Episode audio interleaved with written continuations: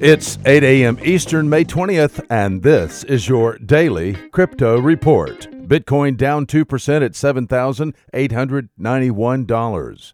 Ethereum down 3% at $249. And XRP down 3% at 39 cents. These are your leaders by market cap. Top gainers in the last 24 hours Etherparty up 36%. Counterparty up 13%, and Grin up 12%. Today's news Ethereum based stock exchange, Sprinkle Exchange, is based in Bahrain.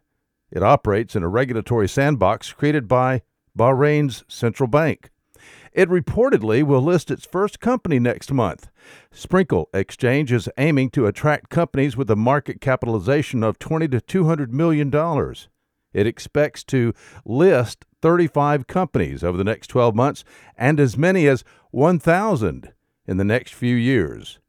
Sprinkle Group CEO Alexander Wallen told Bloomberg, quote, "We have the luxury of being the first with this, but we're aware that it will become a crowded market."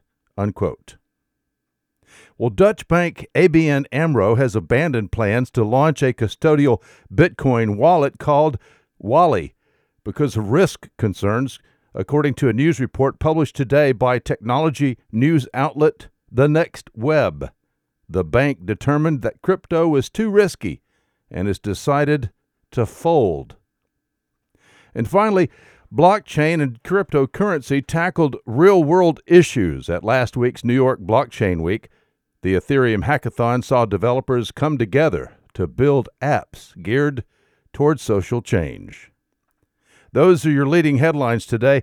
Visit us at dailycryptoreport.io for sources and for links.